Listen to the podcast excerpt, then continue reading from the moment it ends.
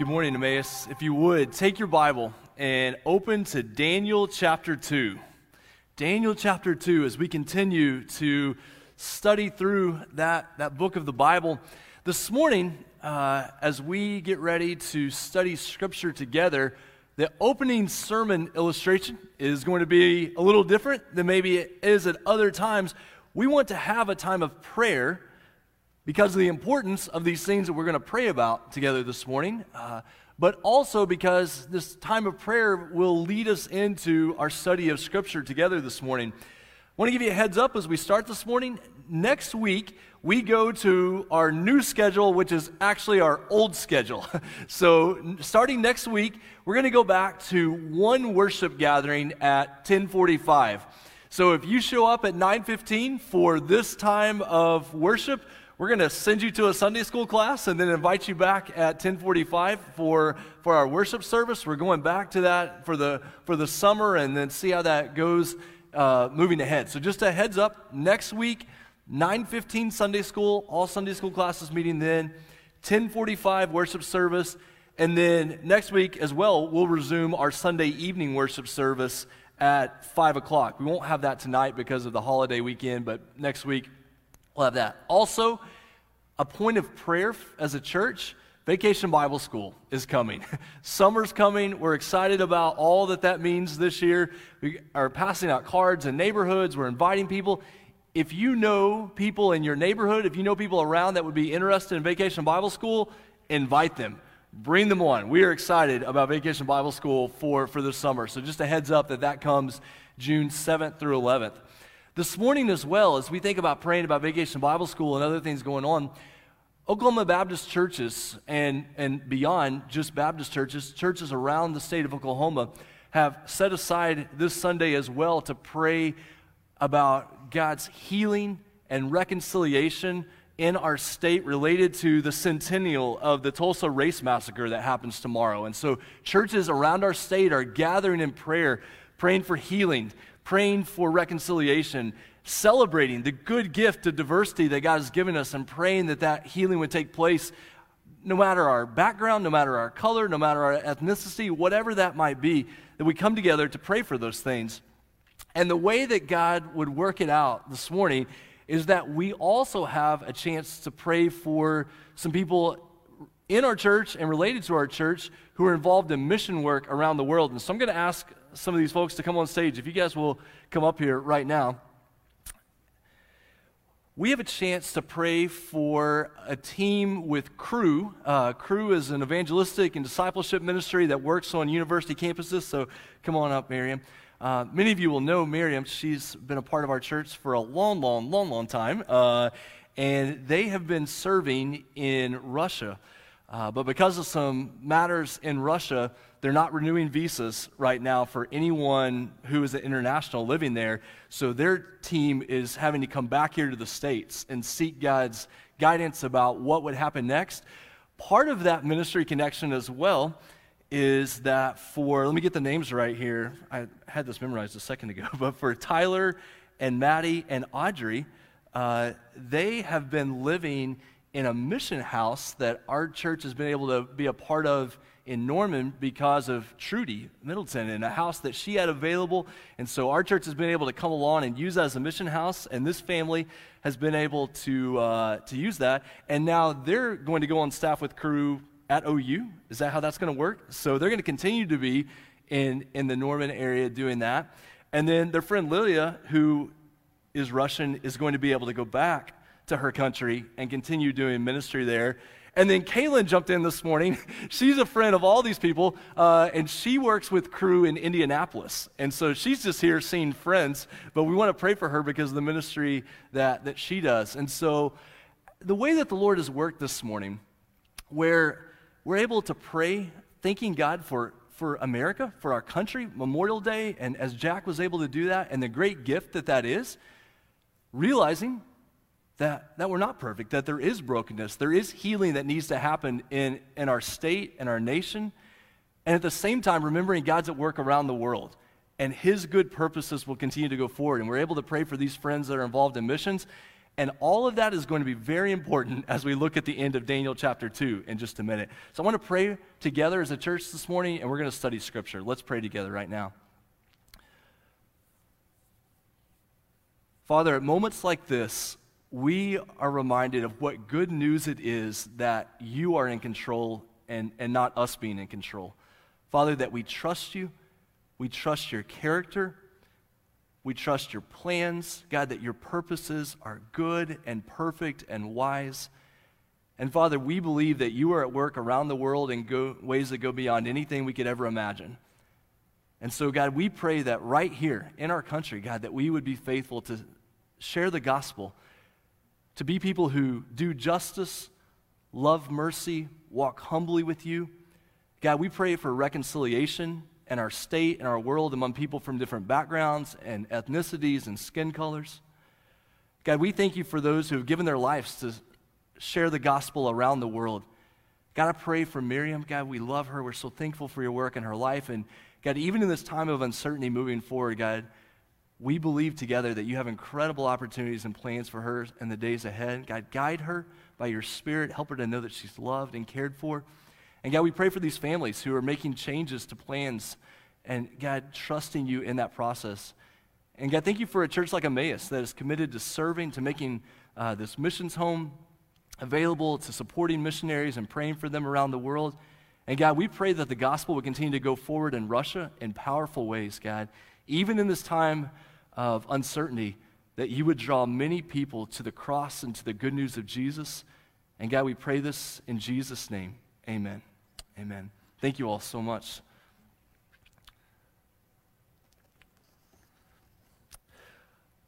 So, a couple of weeks ago, we looked at the beginning of Daniel chapter 2, and we saw the dream that Nebuchadnezzar had there at the beginning of Daniel chapter 2. And many of you have told me since then that you've been having some crazy dreams at home. I don't take any responsibility for that. If you've been having bad dreams at home, I don't know if that's the sermon doing its work. But right now, we get to see the end of that dream at the end of Daniel chapter 2. So, let's start in verse 31. Figure out what this dream is all about that Daniel had there. It says in verse 31 You saw, O king, in your dream. Daniel's going to tell King Nebuchadnezzar's dream. You saw, and behold, a great image. This image, mighty and of exceeding brightness, stood before you, and its appearance was frightening. Now, if you're working out of one of our Daniel journals or you're making notes in your Bible, Make a note here in verse 31 that connects to Genesis chapter 1, verses 26 and 27. We're going to come back to this again next week. But there's a connection happening here with this word image, where in Genesis chapter 1, we find that God created humans in his image. That God created people to be his image bearers in the world, to share his love and his glory and his power in the world. And when you find idols and statues and kings having dreams about statues, what you find is this example of idolatry. Instead of us being the image of God, we begin to make images out of worldly things. And so, already with this dream, you find a subverting, a turning upside down of what's supposed to happen from Genesis chapter 1. So, here the king is having a dream about this image. What do we find out about the image in verse 32? In verse 32, the head of this image was of fine gold, its chest and arms of silver, its middle, core, and thighs of bronze, its legs of iron, and its feet partly of iron and partly of clay. Now, if you do like our family did this last week when we were reading this passage together, and you start to Google images of this dream that Nebuchadnezzar had, you can find all kinds of images on the internet. And so I tried to pick one that was maybe the most simple of the ideas, uh, but you could imagine in your own mind what this dream might have been. This head, this single unit, this origin of fine gold, which is going to be very important when we get to Daniel chapter 3 and you find what Nebuchadnezzar does in Daniel 3. But he had this dream of this statue, this image with a head of gold. And then as you go down in the statue, what you find is each metal, each part of the statue decreases in worth, decreases in value, decreases in the density of the material that's used, But the material actually strengthens. So you go from gold all the way down to iron. But as you go down, you start to find that the stability of the statue is breaking down. You start to find the metals being mixed together. You start to find a separation. Even think about the idea of going from a single head to arms to legs to feet to 10 toes. You find this division, this separation that's happening as you're going down this statue. Now, what's the big deal about this statue? Well, you're going to find as we go throughout Daniel that each element of the statue represents another kingdom that is coming, another kingdom that is coming in the world. And so, the way this interpretation is normally given, and there's a boatload of debate about how this actually works itself out, but the way this normally happens is the head, this gold head, is Babylon.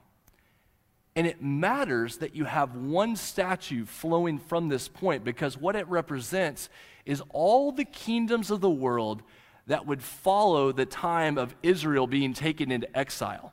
Because once Nebuchadnezzar takes over, once Babylon takes the people of God into exile, this holy land, this promised land, will not have a king over it until many centuries later. And even then, the Romans are going to come in and cause trouble. So, this statue is introducing the time of the Gentiles, the time that God's promised land is not under the control of his people the way that he designed it to be, going all the way back to Saul and David. So, there at the top, you have Babylon. Generally speaking, the next part of the statue is the Mede and the Persian Empire, the way that will normally be spelled is M E D O P E R S I A N, Medo Persian. This combination of empires was the next set. Then, usually, the third kingdom is going to be associated with Greece. Alexander the Great, from all of your history classes that you remember, generally that third kingdom is going to be associated. This is where we start to get into the debate, and when we get later in Daniel, we'll talk about this some. But that's generally Greece. And then the fourth kingdom is where it really gets controversial. The most straightforward way to talk about the bottom of the statue in the fourth kingdom is to associate that with Rome, the Roman Empire that would come. But there's an element that I want you to catch of this fourth kingdom that begins with Rome, but extends into the future. And we would say, even until the return of Christ. This is the idea of the spiritual darkness in the world, this, the, the powers of this world, living in what the New Testament will call this present evil age. So, yeah, it does have to do with Rome, but even extends beyond Rome into the future. So, here's this statue that has been developed. What's going to happen with this statue? Well, verse 34. So, King, in your dream, as you looked at the statue, a stone was cut out by no human hand. So this is happening off to the side. There's a stone that's cut out, and it struck the image on its feet of iron and clay and broke them in pieces. Now, if you look on the internet and you find an image of this, it'll often be a meteor like flying in from the side. I'm not sure that's the best, the best image here. It's more of like a stone breaking off a mountain and rolling down the hill and, and landing at the base of the statue, is the way that I tend to think of it in my mind. Verse 35 then the iron, the clay, the bronze, the silver, the gold, all the elements of, of the statue were broken in pieces and became like the chaff of the summer threshing floors. And the wind carried them away so that not a trace of them could be found. But the stone that struck the image became a great mountain and filled the earth. From the beginning of, of that verse, I want you to make a connection with another place in Scripture that I think explains what's going on here. And your connection point is Psalm chapter 1. So if you're taking notes in your journal or making a note in your Bible, your, your connection point here is Psalm chapter 1 with what's happening with this statue. Psalm chapter 1, verse 1 says, Blessed is the man who does not walk in the counsel of the wicked, or stand in the way of sinners, or sit in the seat of scoffers, but his delight is in the law of the Lord and on the law he meditates day and night. He is like a tree planted by streams of water that yields its fruit in its season, and its leaf does not wither. So, in your mind, in your mind, picture a tree, one of God's creations, planted by water, giving this fruit that is going to provide for all people around it. It's flourishing. This is a picture of this tree planted by water flourishing. This is what God, even going back to Genesis 1, has created his people to do. Now, set another image in your mind of this statue that has been built, that's been established out in this plain, this arid plain that just sits there, made out of these earthly materials. What do you find happens next in Psalm chapter 1? You find that the wicked are not so. They're not like these trees of life, they're like chaff. Same connection that we saw in Daniel chapter 2 that's going to happen when this rock strikes the statue. They are like chaff that the wind drives away. Therefore, the wicked will not stand in the judgment, nor sinners in the congregation of the righteous. What is happening when the rock comes down and strikes the statue in Nebuchadnezzar's dream? It's a sign of judgment on the wicked. Those who have turned away from the Lord, who have not acknowledged Him as Creator and God, who aren't flourishing like a tree planted by water, doing what God's created them to do, they're living for themselves, and this rock comes and brings judgment and ultimately wipes away those kingdoms. Now go back to Daniel chapter 2, verse 36. So Daniel tells the dream to Nebuchadnezzar, and then in verse 36, he says, This was the dream. Now we will tell the king its interpretation. We'll tell you what it means. You, O king, the king of kings, to whom the God of heaven has given the kingdom, the power, and the might, and the glory, and into whose hand he has given, wherever they dwell, the children of man, the beasts of the field, and the birds of the heavens, making you rule over them all. You are the head of gold. Remember, one of our key words for the entire book of Daniel is the word give. That everything that we have is ultimately a gift from God. Everything that exists in the world comes from God's hands. He is sovereign and in perfect control over all of those things. And the imagery of this verse is all the imagery of Genesis chapter 1 that God has given all of the things in his creation under the dominion of his people, that we're supposed to take care of the world. We're supposed to be over the things that God has created, not make idols out of them. And isn't this the danger we face in the world? We take good gifts from God and we turn them into idols. That God has given these things to us to be used for His glory, for His purposes, and too often we take those things and, and use them as idols. And one of the things that stands out that, that can happen so easily is you take a good gift like patriotism that, that we talk about on Memorial Day or, or on Independence Day and we, we celebrate and we have thankfulness for those things, and it gets turned into a God. One of the challenges as God's people is to treat his, to treat his gifts with gratitude and thankfulness and use for his glory and not to turn his gifts into gods, not to turn his gifts into idols. And this is the challenge that we're seeing take place here in these verses. Verse 39 After your kingdom, Nebuchadnezzar, another kingdom, not as good as yours, inferior to you, shall arise after you, and yet a third kingdom of bronze, which shall rule over all the earth. And then in verse 40, and there shall be a fourth kingdom, strong as iron, because iron breaks to pieces and shatters all things. And like iron that crushes, it shall break and crush all these. And as you saw the feet and toes, partly of potter's clay and partly of iron, it shall be a divided kingdom.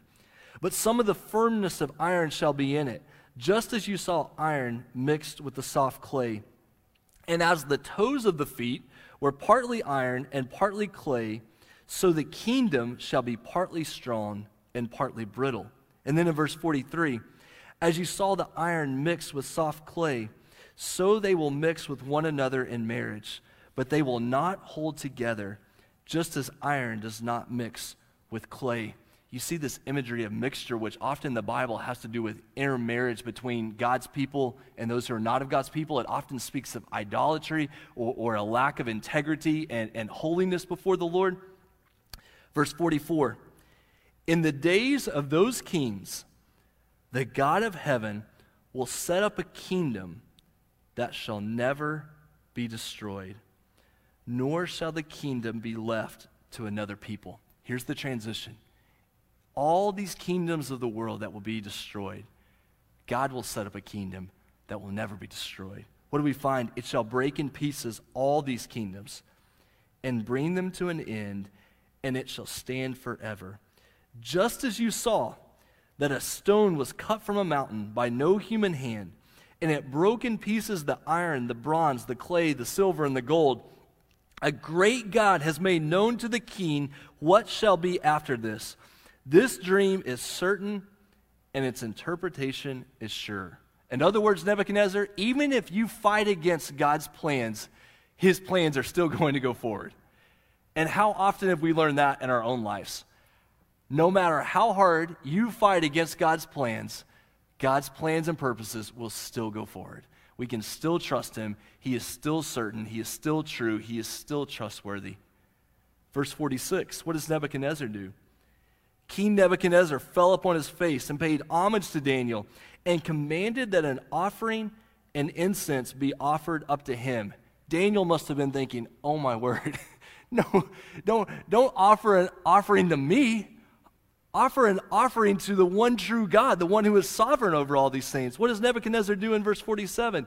The king answered and said to Daniel, Truly, your God is God of gods and Lord of kings and a revealer of mysteries, for you have been able to reveal this mystery.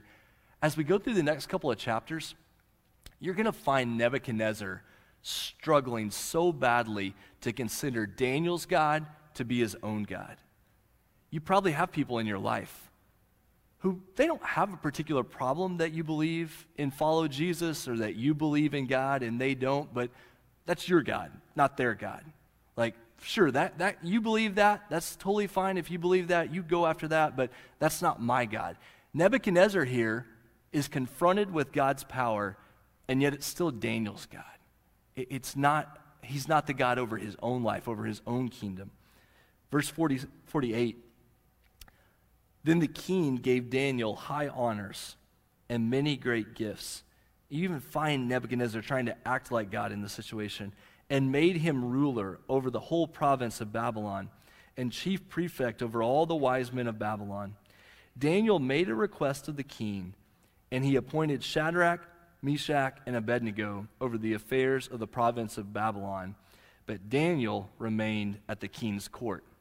And that will ultimately lead us into the story for next week where Shadrach, Meshach, and Abednego find themselves in, in the fiery furnace.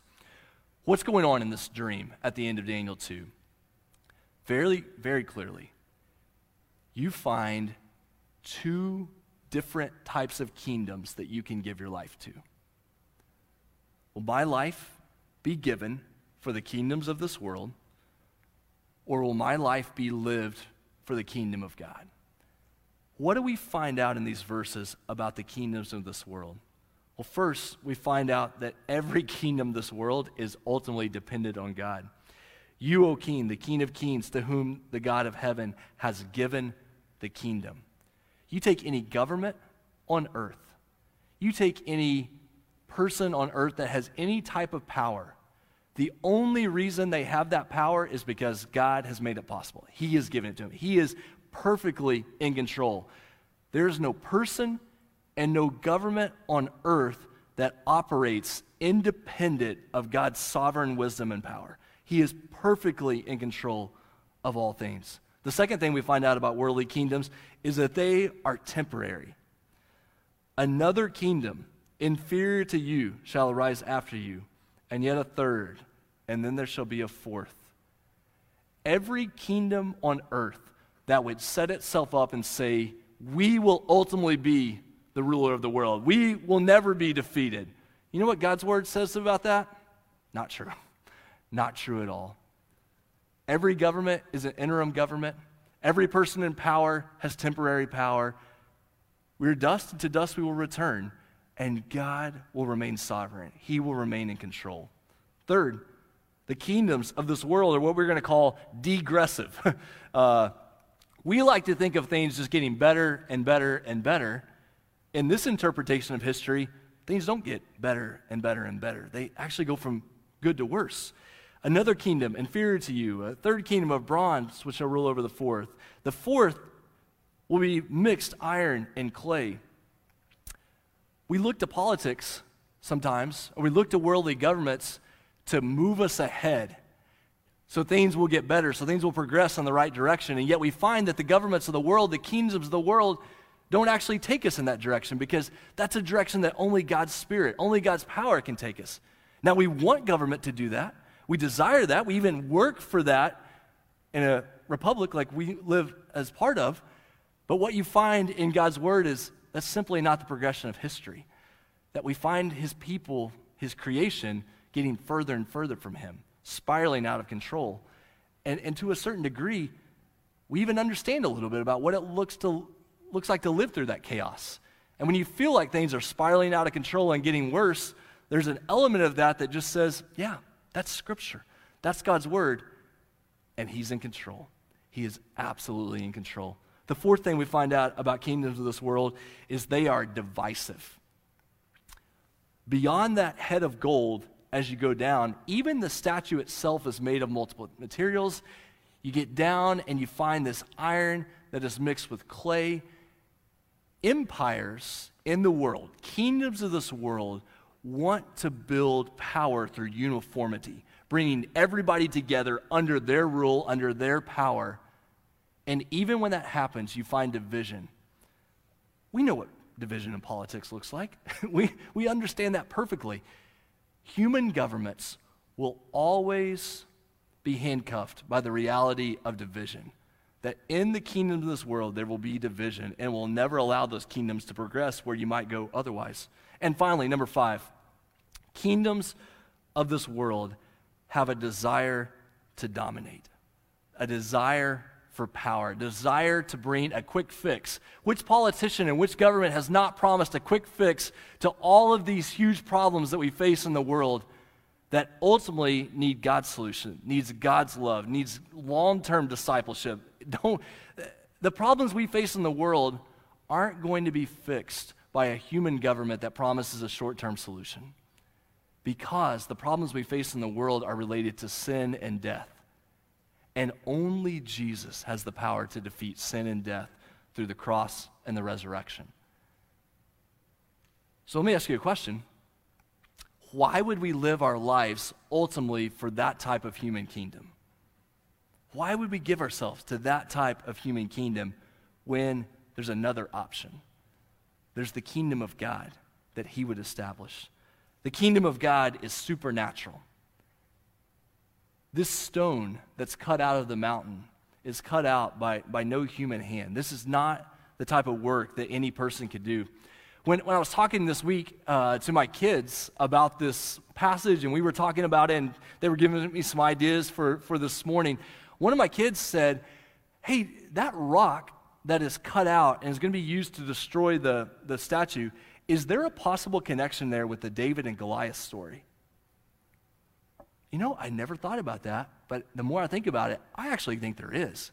When you think about God using a small rock to defeat a giant, and when we read that David and Goliath story, Goliath is a picture of empire.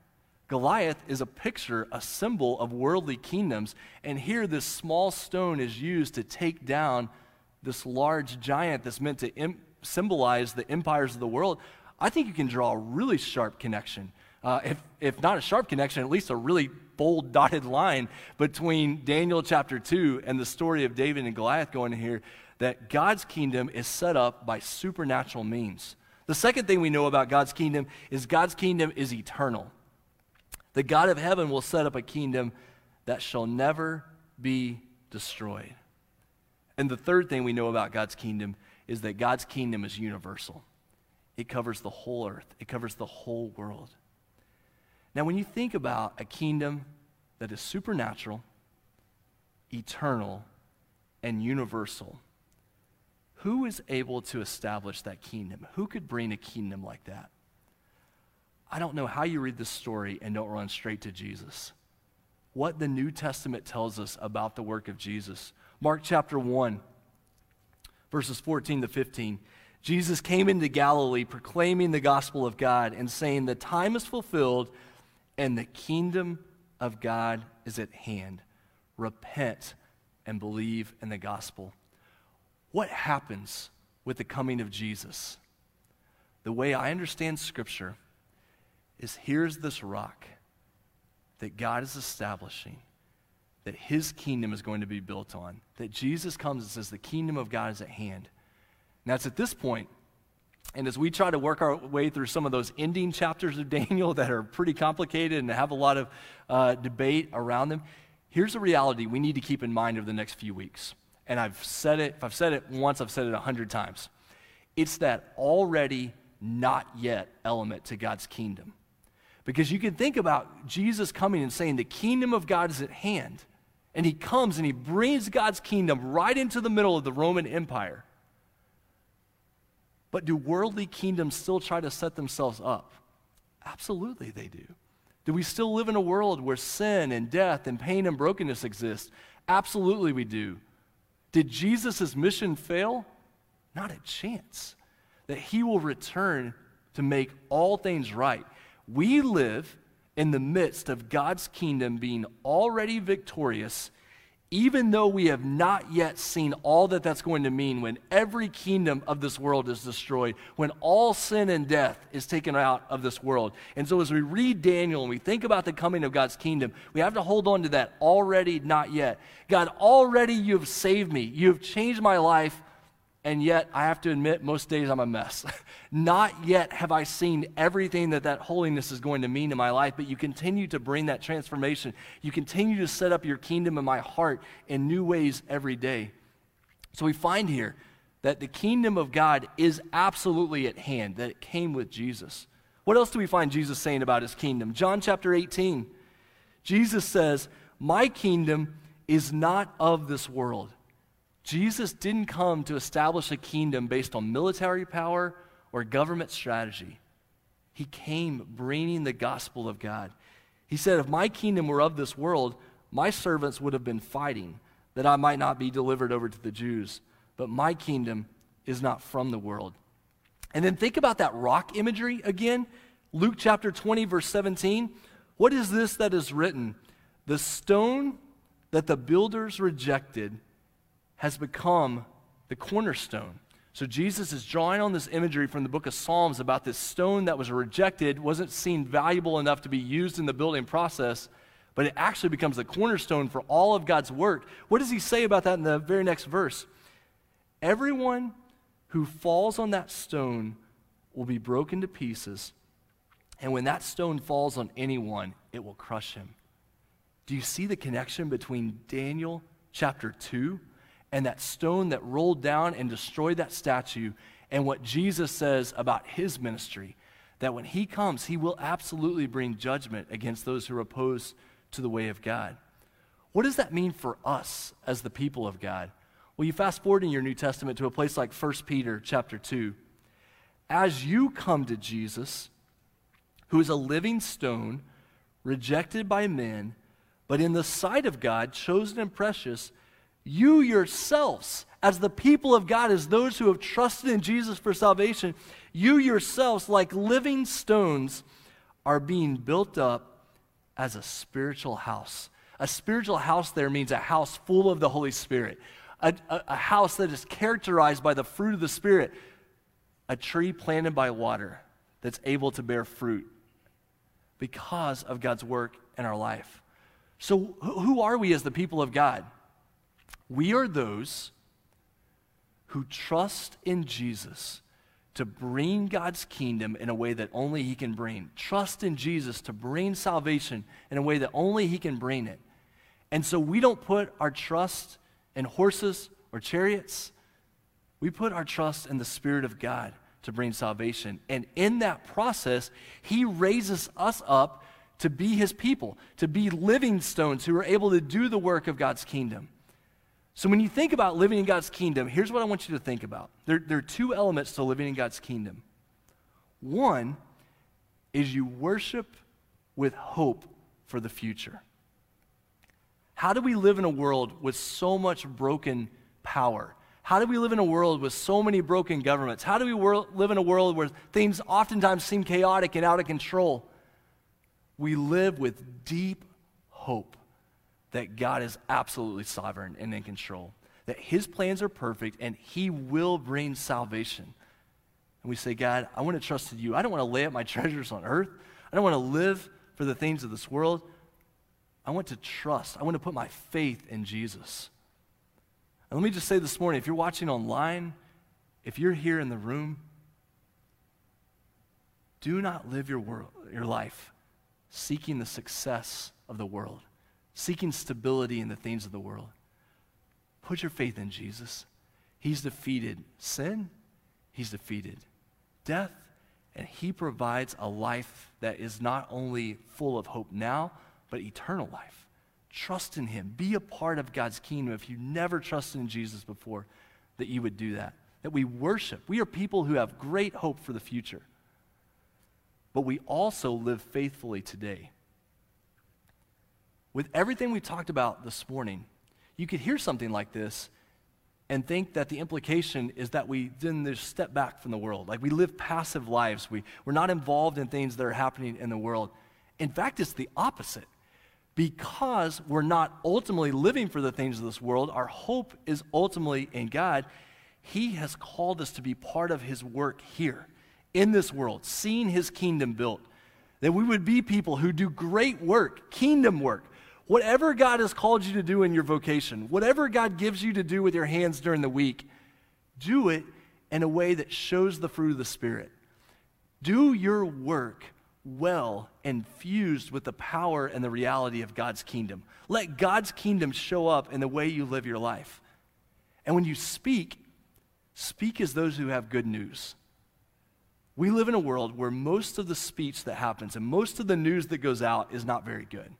It's not very hopeful, it's not very optimistic, there's not a lot of good news wrapped up in it. But as the people of God, our very message is good news. Good news for those who trust in Him. Good news for those who don't live for the kingdom of this world, but for the kingdom of God. Let's be good news people. Let's be people who speak about the hope that is found in Jesus. Wherever you find yourself, whatever you're going through in life, Remember, God is good, He is loving, He is in control, and we can trust Him for all of eternity. Let's pray together. We're going to sing a final song.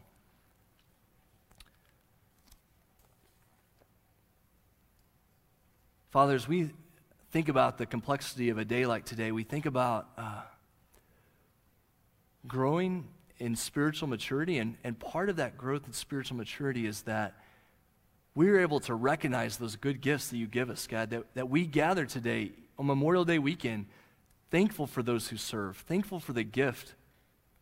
So many good gifts that come as a result of, of living in this country and even existing as a church in this country. But we also come as those who don't want to make that an idol. We come as those who don't put our hope in a worldly kingdom or government. God, we want to live as part of your kingdom. And God, we need your help to know how to do that in this world. That we put our trust in you. And we pray, God, that you would build your kingdom here. That you would use us as those who set our lives on the rock of Jesus. That we would be built up as living stones, God. That we would be a part of the work that you're doing in this world. God, whether that work is in Russia, whether that work is in Colombia, whether that work is in Canada, whether that work is right here in Oklahoma in the United States. God, that we would see you build your kingdom. And God, that you would use us in that process as we trust in you. And we pray this in Jesus' name. Amen.